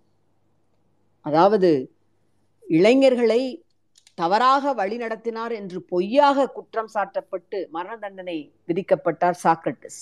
அப்படி மரண தண்டனை விதிக்கப்பட்ட பொழுது ஏத்தன்ஸ் நகருக்கு நீங்கள் தப்பிச் செல்லுங்கள் என்று அவருக்கு உதவ முன்வந்த அத்தனை உதவிகளையும் சாக்ரட்டிஸ் மறுக்கின்றார். என்ன காரணம் சொல்லி மறுக்கின்றார் தெரியுமா? தப்பி ஓடுதல் என்பது நான் இந்த நகரத்தின் மீது வைத்திருந்த உறுதிப்பாட்டிற்கு நேரானது மாறானது. மேலும் நான் நம்புகின்ற கருத்துக்களுக்கு அத்தனைக்கும் எதிரானது. ஆகவே நான் ஏத்தன்ஸில் தான் இருப்பேன் என்று. அந்த வகையிலே அது எந்த விஷயமாக இருந்தாலும் அது அத்தனைக்கும் நான் பொறுப்பேற்றுக் கொள்வேன் என்கின்ற உறுதியோடு இன்றைக்கு செயல்பட்டு கொண்டிருக்கின்ற நம்முடைய இளைஞரணி செயலாளரும் நமக்கு மிகப்பெரிய பலம். நாம் அனைவரும் ஒரே குடும்பம் என்பதை ஒவ்வொரு செயலிலும் சொல்லிலும் தன்னுடைய அத்தனை எழுத்துக்களிலும் முன்வைத்து நம்மையெல்லாம் திராவிட முன்னேற்ற கழகம் என்றொரு குடும்பத்தின் ஆலமரமாக இணைத்திருக்கின்ற முத்தமிழறிஞருடைய புகழை போற்றுவதோடு அவர்தம் வழியிலே நடக்கின்ற மாண்புமிகு முதலமைச்சர் அவருடைய கரங்களை வலுப்படுத்துவதோடு நாம் அனைவரும் ஒரே குடும்பம் என்கின்ற உணர்வோடு இணைந்திருப்போம் ஒன்றாக பயணிப்போம். நம் முன்பாக இருக்கின்ற அது ஆரியத்தின் வாயிலாக நம்மை இப்பொழுதும் வந்து வதைக்கின்ற எதிரிகளாகட்டும். இல்ல இல்லை இந்த மண்ணிலே நச்சு கருத்துக்கள் காலம் காலமாக புறையோடு இருந்த நச்சு கருத்துக்களை அகற்றி ஒளியை கொண்டு வந்த தந்தை பெரியார் பேரறிஞர் அண்ணா அண்ணல் அம்பேத்கர் நம்முடைய பூலே இவர்களுடைய அந்த பணியை இருடெடுப்பு செய்கின்ற அந்த விஷயமாகட்டும் அவையெல்லாம் இந்த தமிழ் மண்ணிலே ஒரு காலம் காலூன்ற முடியாது. ஐம்பது வருடங்களாக நாம் போட்டிருக்கின்ற இந்த பகுத்தறிவு உரமும் இன்றைக்கு முன் உதாரணமான ஆட்சியாக திராவிட மாடல் ஆட்சி என்று நடைபெற்று கொண்டிருக்கின்ற இந்த ஆட்சியாகட்டும் வருங்கால தலைமுறையினருக்கு வளமானதொரு எதிர்காலத்தை உறுதிப்படுத்துகின்ற ஆட்சி. அந்த ஆட்சி என்றென்றைக்கும் ஒடுக்கப்பட்டவர்களுக்கான விளிம்பு நிலை மக்களுக்கான பட்டியல் இனத்தவருக்கான திருநங்கைகளுக்கான குரல் இல்லாதவர்களுக்கான குரலை தருவதற்கான ஆட்சி என்று சொல்லி அருமையான இந்த வாய்ப்பிற்கு தகவல் தொழில்நுட்ப அணியினருக்கு நன்றி கூறி விடைபெறுகின்றேன். நன்றி வணக்கம். அக்கா உங்களோடது கொஞ்சம் மியூட் பண்ணிக்கோங்க. இன்றைய ட்விட்டர் ஸ்பேஸ் நிகழ்ச்சியில் கலைஞரின் கழக குடும்பம் எனும் தலைப்பில் சிறப்பாக சிறப்புரையாற்றிய தென்சென்னை நாடாளுமன்ற உறுப்பினர் திருமிகு தமிழச்சி தாங்கபாண்டியன் அக்கா அவர்களுக்கு எங்களுடைய மனமார்ந்த நன்றிகள். நீங்கள் பகிர்ந்து கொண்ட ஒவ்வொரு நிகழ்வும் நினைவுகளும் கண்டிப்பாக அனைவருக்கும் நெகிழ்ச்சியாக இருந்தது என்று சொன்னால் அது எந்த விதத்திலும் மிகையல்ல. தற்பொழுது அணியின் மாநில செயலாளர் மாண்புமிகு தொழில்துறை அமைச்சர் முனைவர் டி ஆர் பி ராஜா அவர்கள் ஒரு சில வார்த்தைகள் பேசுவார். அதற்கு பிறகு நாம் கேள்வி பதில் பகுதிக்கு செல்லலாம். அக்கா வணக்கம். ராஜா பேசுகிறேன் ஆஸ் யூஷுவல் மிக சிறப்பான ஒரு அற்புதமான நிகழ்ச்சி உரை. ஒவ்வொரு முறையும் நீங்கள் பேசும் பொழுது தலைவர் கலைஞர் அவர்கள் மீது நீங்கள் வைத்திருக்கும் பாசமும் இந்த இயக்கத்தின் மீது பிறப்பால் திமுக காரி என்ற அந்த அந்த உணர்வோடு நீங்கள் பேசும் அந்த விதம் அதுவும் தாத்தா மீதும் நமது க தலைவர் அவர்கள் மீதும் அன்பு சகோதரர் நமது மாண்புமிகு அமைச்சர் இளைஞர் செயலாளர் அவர்கள் மீதும் ஒரு குடும்பமாக நீங்கள் பயணித்து அவர்கள் மீது வைத்திருக்கும் உண்மையான அன்பும் அவர்களின் பயணத்தில் நீங்கள் அனுபவித்த அற்புதமான நிகழ்வுகளையும் நீங்கள் பய பகிரும் பொழுது உண்மையாகவே மிகுந்த ஒரு அந்த உணர்ச்சி மிக்க அந்த உரை எங்கள் எல்லோரின் நாடித்துடுப்புக்கு ஏற்ற அந்த ஏற்ப அது செல் அந்த உரை செல்லும் அந்த விதம் இதெல்லாம் தான் உங்களது சிறப்பு. ஒவ்வொரு முறையும் உங்களது உரையை கேட்கும் பொழுது அந்த உள்ளார்ந்த ஒரு மகிழ்ச்சி ஒரு இப்படிப்பட்ட ஒரு ஒரு இயக்கத்தில் நாமும் பயணிக்கிறோம். இப்படிப்பட்ட ஒரு இயக்கத்தின் தலைவரின் தலைவருக்கு அடியில் நாமும் செயல்படுகிறோம் என்ற அந்த உண்மையான அந்த நிகழ்ச்சி மகிழ்ச்சி எல்லாருக்கும் உண்மையான உடன்பிறப்புகள் அனைவருக்கும் அது புரியும் என்று நான் நம்புகிறேன். எனவே ஒவ்வொரு முறையும் நீங்கள் வந்து எங்கள் நமது இந்த அதுவும் சென்ற முறையும் நீங்கள் வந்து சிறப்பித்தீர்கள். இந்த திராவிடவாத நிகழ்ச்சியில் நீங்கள் வந்து பேசும்பொழுது உங்களது எழுச்சி உரை அந்த அழகான தமிழில் என்னால பேச முடிஞ்ச அளவுக்கு பேசுறக்கா நம்ம எல்லாம் பேச்சாளர் கிடையாது நல்லா பேச்சாளர் நமக்கெல்லாம் இந்த மேடை பேச்செல்லாம் வராது. ஆனா நீங்கள் இருக்கும் இந்த பதிவில் எனது தமிழும் ஓரளவுக்காவது நிச்சயம் இருக்கு. நிச்சயம் ஓரளவுக்கு இல்ல நல்லாவே இருக்கு தம்பி. முதல்ல இருந்து இப்ப பாத்தீங்கன்னா அது ஒரு ரெண்டு நிமிஷம் அழகான தமிழ்ல பேசி. என் தம்பிங்கிறத நிரூபிக்கிறீங்க. அப்பா அதெல்லாம் பெரிய பெரிய பாராட்டுக்கா அந்த அளவுக்குலாம் நம்மளால முடியாது. இருக்கு. நல்லபடியாவே இருக்கு. அதுவும் தாத்தா கிட்ட பாராட்டு வாங்கிய நீங்கள் உங்களிடம் பேசும் பொழுது கொஞ்சமாவது தூய தமிழில் பேச வேண்டும் இல்ல இல்ல. நல்லாவே நல்லா நல்லா இருக்கு. சந்தோஷமா மகிழ்ச்சியா இருக்கு உண்மையாவே இட்ஸ் ஹியூஜ் பிளஷர் எப்பவுமே நீங்க நீங்க பேசும் அந்த விதமும் உங்களது அந்த அந்த உரையில் இருக்கும் அந்த சுருக்கங்களும் அந்த பயண அந்த பயணத்தின் அந்த ஒவ்வொரு பாயிண்ட்ஸா நீங்க எடுத்து சொல்றதெல்லாம் உண்மையாவே மிகப்பெரிய நிகழ்ச்சியான ஒரு விஷயம். ரொம்ப நன்றி.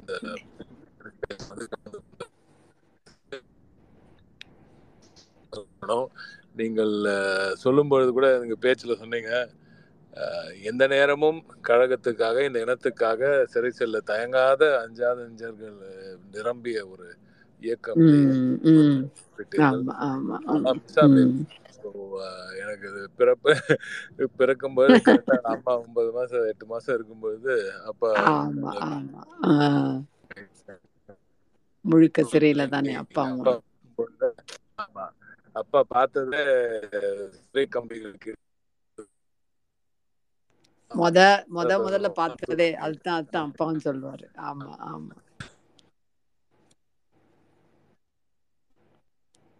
அதுதானே நம்மள எல்லாம் இன்னைக்கும் ஒன்னா இணைச்சிருக்கிறது. ஆமா. அதனால ரெண்டாயிரத்தி ஒண்ணுல அந்த இருபத்தைந்தாவது அந்த பிறந்த நாள் ஒட்டி தான் அந்த அப்பா அந்த திருப்பி மீண்டும் அந்த கைது பட்டு கைது செய்யப்பட்டது. மாமா தாத்தா எல்லாம் அந்த கொடுங்கோல் ஆட்சியாளர்கள் கைது செய்யப்பட்ட அந்த நேரம். அதெல்லாம் முடிச்ச பிறகு கூட அதே அந்த அதே மாதிரி அந்த இது முடிச்ச அந்த நம்ம சிறைச்சாலையை மூடும் பொழுது கூட நம்ம முதல்வர் கூட போய் பார்த்துட்டு வந்தார் ஞாபகம் ஆமா அவர் அந்த செல்லெல்லாம் எல்லாருக்கிட்டையும் காமிச்சிட்டு இருந்தார். இங்கதானே நான் நானும் எல்லாம் இருந்தோம். இந்த செல்ல தான் இருந்தோம் அப்படின்றதெல்லாம் எல்லாம் காமிச்சு சுற்றுப்பயணம் எல்லாம் மேற்கொண்டு வந்தாங்க.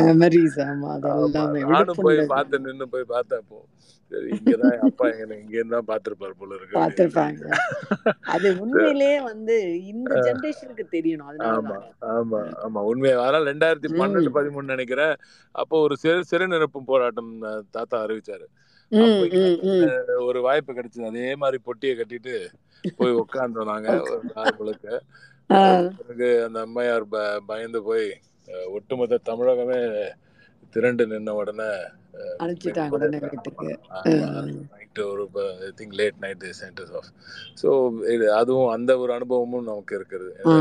மிக்க மிக்க நன்றி அக்கா சேர்ந்ததுக்கு. இன்னும் ஒரு ரெண்டு மூணு கேள்வி மட்டும் இருக்கு அது நீங்க சரி சரி குந்திரி நீங்க கேட்கலாம்.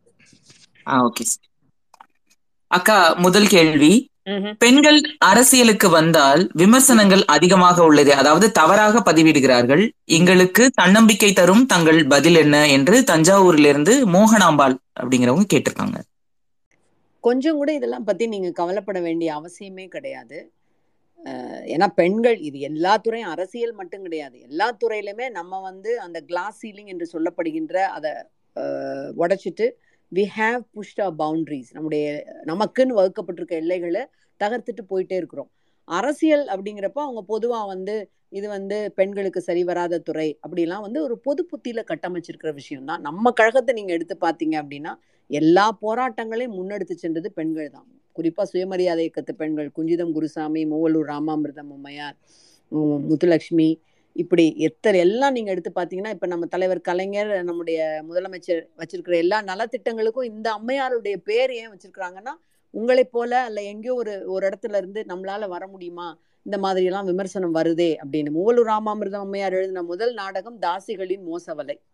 அதுக்காக அவர் அவரை மாதிரி ஒரு அஹ், கடுமையா ஒரு விமர்சனம் அந்த எதிர்மறையா விமர்சிக்கப்பட்டவங்க வந்து யாருமே கிடையாது. அத்தனையும் தாண்டி வந்ததுதான் குறிப்பா நம்முடைய இயக்கம் பெண்களுக்கான ஒரு இடத்தை தொடர்ச்சியா கொடுத்துட்டு வந்திருக்க இயக்கம். பெண்களுடைய முன்னேற்றம் விடுதலை இல்லாமல் வேறு எந்த விடுதலை விடுதலையும் அது சாதிய விடுதலை ஆகட்டும் அல்லது இன விடுதலை ஆகட்டும் அது சாத்தியப்படுவதில்லைங்கிறத நம்புற இயக்கம். அதனால நீங்க இதை பத்திலாம் கவலையே படாதீங்க. உள்ளாட்சி அமைப்புகள்ல இருந்து இன்னைக்கு வந்து எக்கச்சக்கம் முதல் முறையாக நம்முடைய முதலமைச்சர் அவருடைய இந்த ஆட்சியில தான் முதல் முறையா நூற்றி இருபதுக்கு மேற்பட்ட பெண் கவுன்சிலர்ஸ் வந்திருக்கிறாங்க. இதெல்லாம் வந்து அஹ், நமக்கான ஒரு கிராஸ் ரூட் லெவல்ல இருந்து நம்ம மேல வர்றதுக்கான ஒரு மிகப்பெரிய அஹ், நம்பிக்கை பிடிப்புகள். அதனால எத்தனையும் தள்ளி தூக்க வச்சுட்டு உங்களுடைய கனவுகளை நீங்கள் துரத்துங்கள். நிச்சயமா வெற்றி பெறுவீர்கள். வாங்க தாராளமா வெல்கமிங் யூ ஆஹ் நன்றி அக்கா. கலைஞர் மகளிர் உரிமை திட்டத்தின் கீழ் ஒரு கோடியே ஆறு லட்சத்தி ஐம்பதாயிரம் பேருக்கு மாதம்தோறும் ஆயிரம் ரூபாய் கிடைக்கும். ஒரு குடும்ப தலைவியாக இந்த திட்டத்தை எப்படி பாக்குறீங்க என்று அகல்யா கன்னியாகுமரியில கேட்டிருக்காங்க. இந்த குடும்ப தலைவி அப்படிங்கிற பதத்தை நீங்க எடுத்துக்கோங்க. இந்த அடைமொழி இருக்கு இல்லைங்களா? இந்த அடைமொழி வந்து ரொம்ப ரொம்ப முக்கியமான ஒரு அடைமொழி. இதுக்கு முன்னால வரைக்கும் யாரையாவது நம்ம கேட்டிங்கன்னா நீங்க என்ன பண்றீங்க அப்படின்னு சொல்லி சொன்னா வந்து ஹவுஸ் ஒய்ஃப்னு சொல்லிட்டு இருப்பாங்க.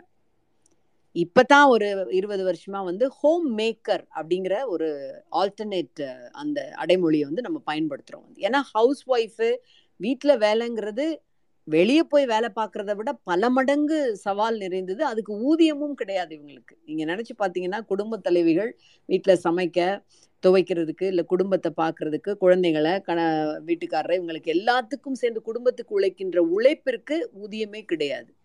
இப்ப நம்முடைய மாண்புமிகு முதலமைச்சர் அவர்கள் அதைத்தான் மிக மிக குறிப்பான ஒரு அவங்கள கௌரவிக்கணும் அவங்கள பெருமைப்படுத்தணும் அவங்களுடைய உழைப்பிற்கு ஒரு உரிமையான ஒரு விஷயத்தை அங்கீகாரம். இதுல நீங்க கொடுக்குற அந்த ஆயிரம் ரூபாயை விட ஒரு புத்தகத்தினுடைய மதிப்பு வந்து வெறும் அச்சுக்கூலிக்கும் காகிதத்துக்கும் கொடுக்கறது தான் nobody can just value evaluate a book by the price that it is fixed on அது மாதிரி தான் குடும்ப தலைவர்களுக்கான உழைப்பை வந்து யாராலும் வந்து எடை போட முடியாது.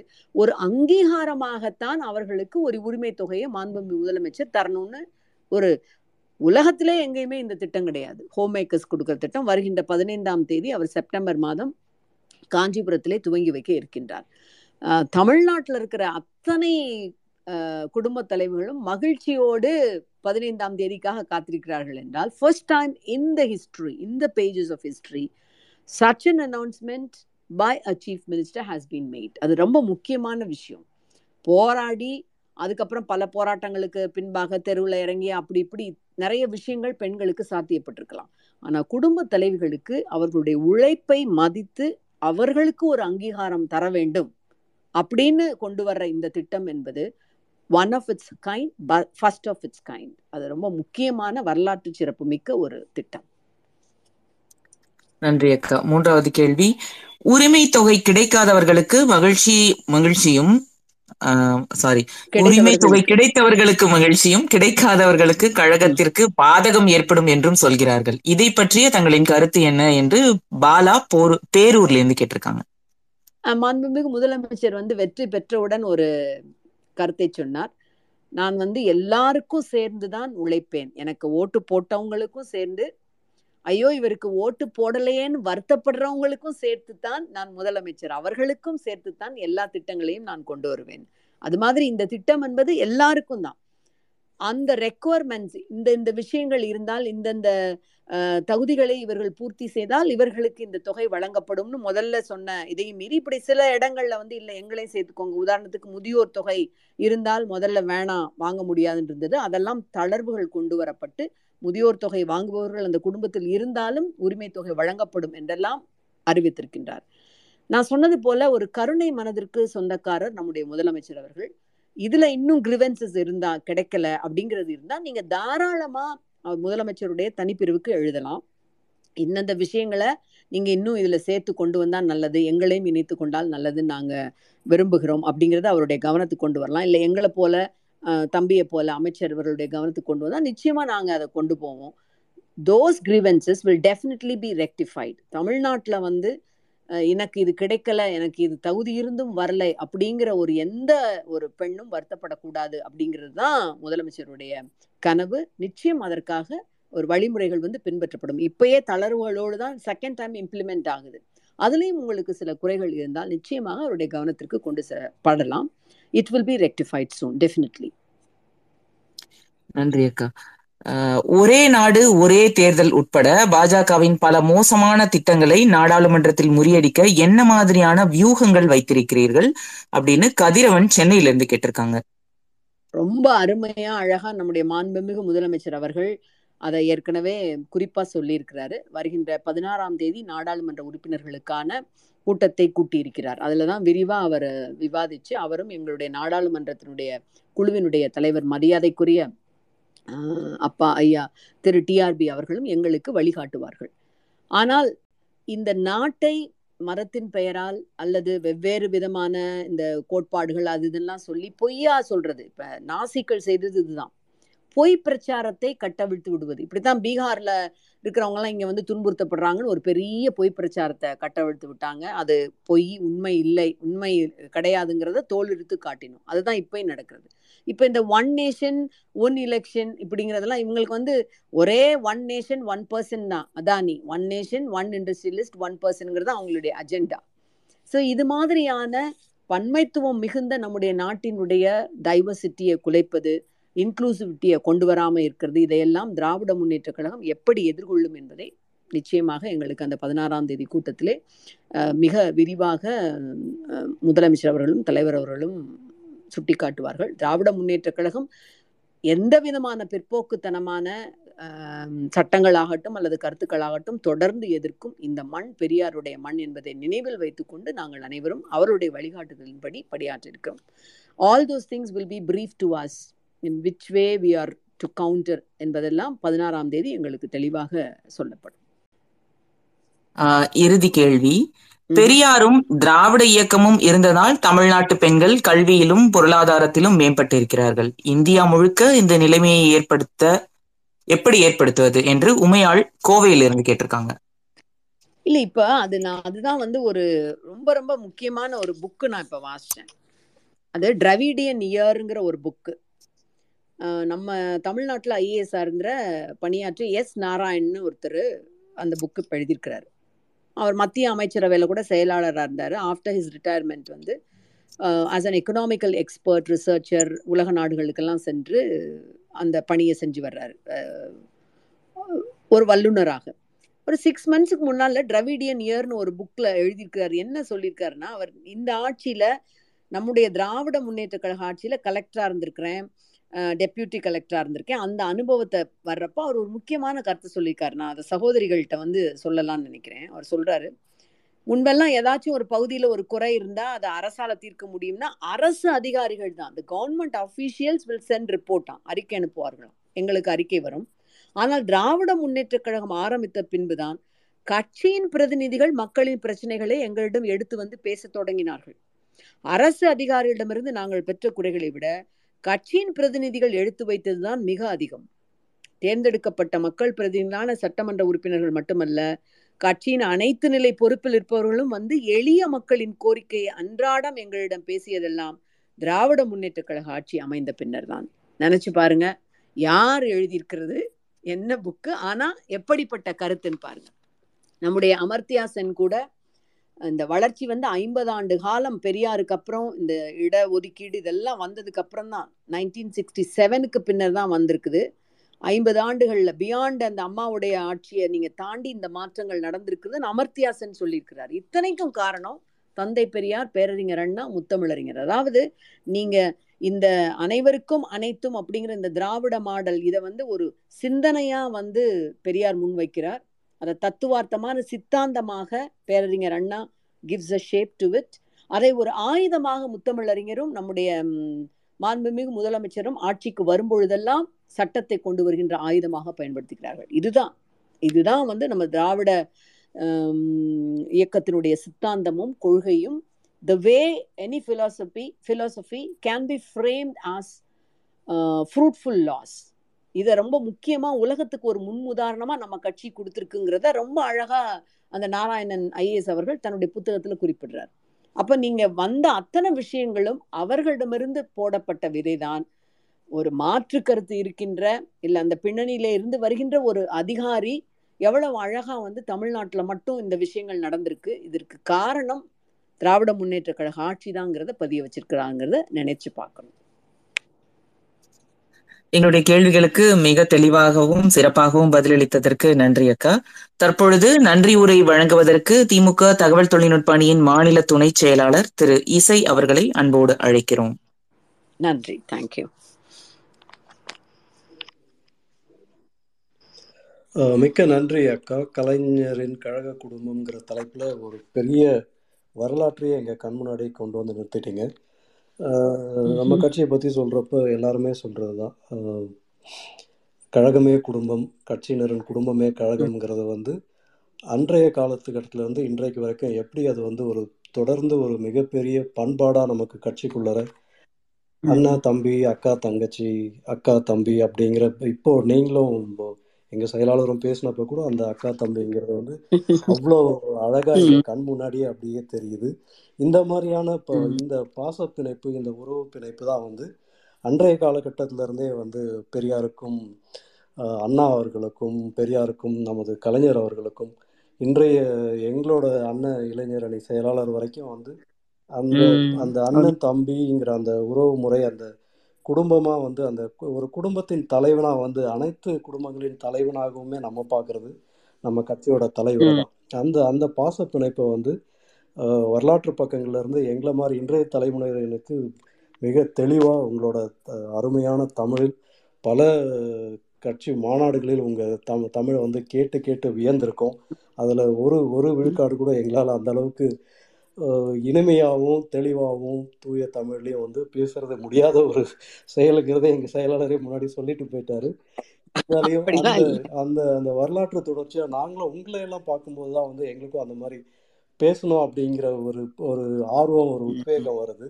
ஒரு ஒரு பல்துறை வித்தகர் சிறந்த சாதனையாளர் பேராசிரியர் முனைவர் இந்த கழகத்தின் அறிவு கொடை உங்களை மாதிரியான ஒரு அறிவு சுரங்கங்கள் அறிவு சொத்து கழகத்தில் இருக்கிறதுனால தான் வந்து அது அறிவாலயம்னே நாங்கள் அழைக்கிறோம். இப்போ இந்தியா ஃபுல்லாகவே வந்து நம்ம நம்ம ட்விட்டர் ஹேண்டிலே பார்த்தீங்கன்னா அறிவாலயம் தான் இருக்கும். எல்லாருமே அந்தந்த. கட்சியோட ஹேண்டில் வந்து வச்சிருப்பாங்க. நம்ம வந்து அது அறிவாலயம்னு வைக்கிறப்போ அந்த பேர் வந்து இந்தியா முழுக்க போகிறப்போ நாங்கள் வந்து பெருமையாக வந்து அதை நினைக்கிறோம்.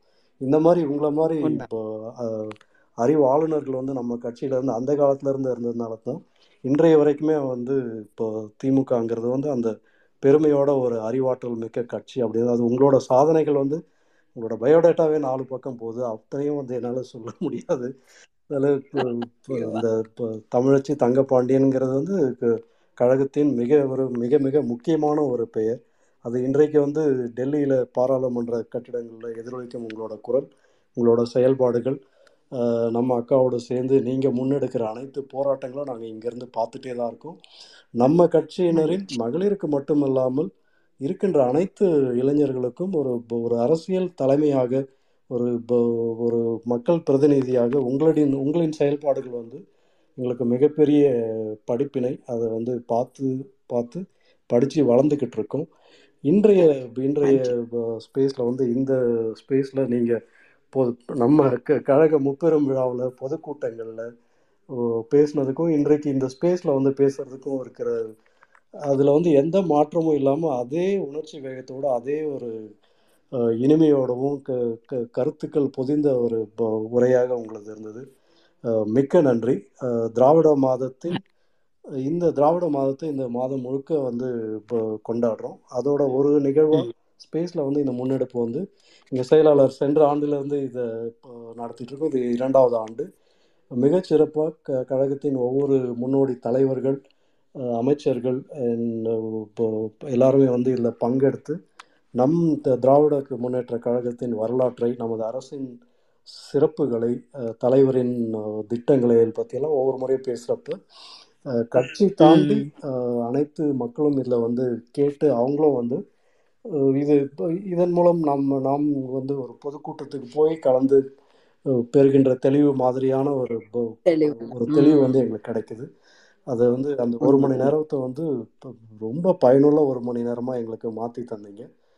மிக்க நன்றி அக்கா. இந்த இந்த இந்த டைம் எடுத்து நீங்கள் அதை வந்து இவ்வளோ தெளிவாக சொன்னதுக்கு பல நிகழ்வுகளை நீங்கள் சொன்னது வந்து எங்களுக்கு வந்து முத முறையாக அதை கேட்குறோம் நாங்கள் நீங்கள் கூட இருந்தே அதை வந்து நீங்கள் பார்த்து அதை எங்களுக்கு எடுத்து சொல்கிறது வந்து இந்த இந்த லீனியேஜ் தான். இந்த ஒவ்வொரு தலைமுறையாக நீங்கள் கொடுத்துட்டு போகிற அந்த அறிவு மாற்றம் அந்த கொள்கை பிடிப்பு வந்து எங்களுக்கு வருதுன்னு அடுத்து வர தலைமுறைக்கு நாங்கள் அதை கொடுத்துட்டு போவோம். இந்த தொடர்ச்சி தான் வந்து திமுகவின் பலம். அது என்றென்றைக்கும் வந்து நம்ம கட்சியின் ஒரு மரபாகவே இருந்துட்டு வருது. அது இப்போ இன்றைக்கு நம்ம நம்ம ரெண்டு இப்போ இந்த தலைவருக்கும் இடையில நடக்கிற இந்த பரிமாற்றமானது மிக ஆரோக்கியமான கட்சியின் வளர்ச்சிக்கும் தமிழ்நாட்டின் நலனுக்கும் மிகவும் முக்கியமான தேவையான ஒரு பரிமாற்றமாக இருந்துட்டு இருக்கிறது இந்த அறிவு பரிமாற்றம் என்னென்றைக்கும் தொடர்னாக்கா உங்களோட வருகைக்கும் உங்களோட உரைக்கும் மிக்க நன்றி. மகிழ்ச்சி அக்கா மகிழ்ச்சி. ரொம்ப நன்றி. நன்றி. நன்றி.